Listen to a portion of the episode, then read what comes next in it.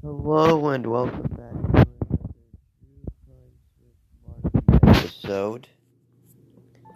This is episode one of season two. I was supposed to do season two in January about a whole lot of true crimes that happened in Des Moines, Iowa. But I got swamped with schoolwork that month, so I did not make any episodes that month. If you're mad at me for that, deal with it.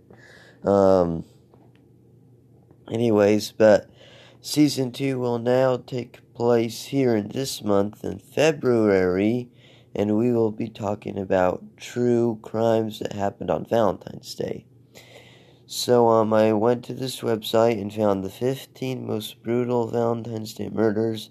Valentine's Day is all about love and passion, but what happens when that love and passion take a turn for the worst?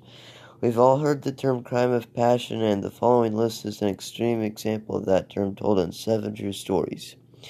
These seven people took that whole love you to death think, think, thing really, really seriously. This is a list of murders committed on Valentine's Day that made the news in recent memory. What are some of the most brutal Valentine's Day murders? Well, this list will give that answer along with the grisly details affili- affiliated with that crime.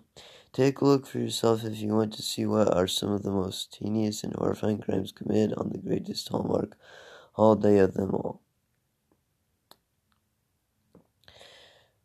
Number one, elderly couple ends everything on Valentine's Day. In 2015, the Alabama Sheriff's Department discovered the bodies of an elderly of an elderly husband and wife who were the victims of an apparent murder An investigation showed that the 77 year old husband Sean killed his wife 76 before killing himself. According to AL.com, there's no history of domestic violence and the couple was dealing with long term illness.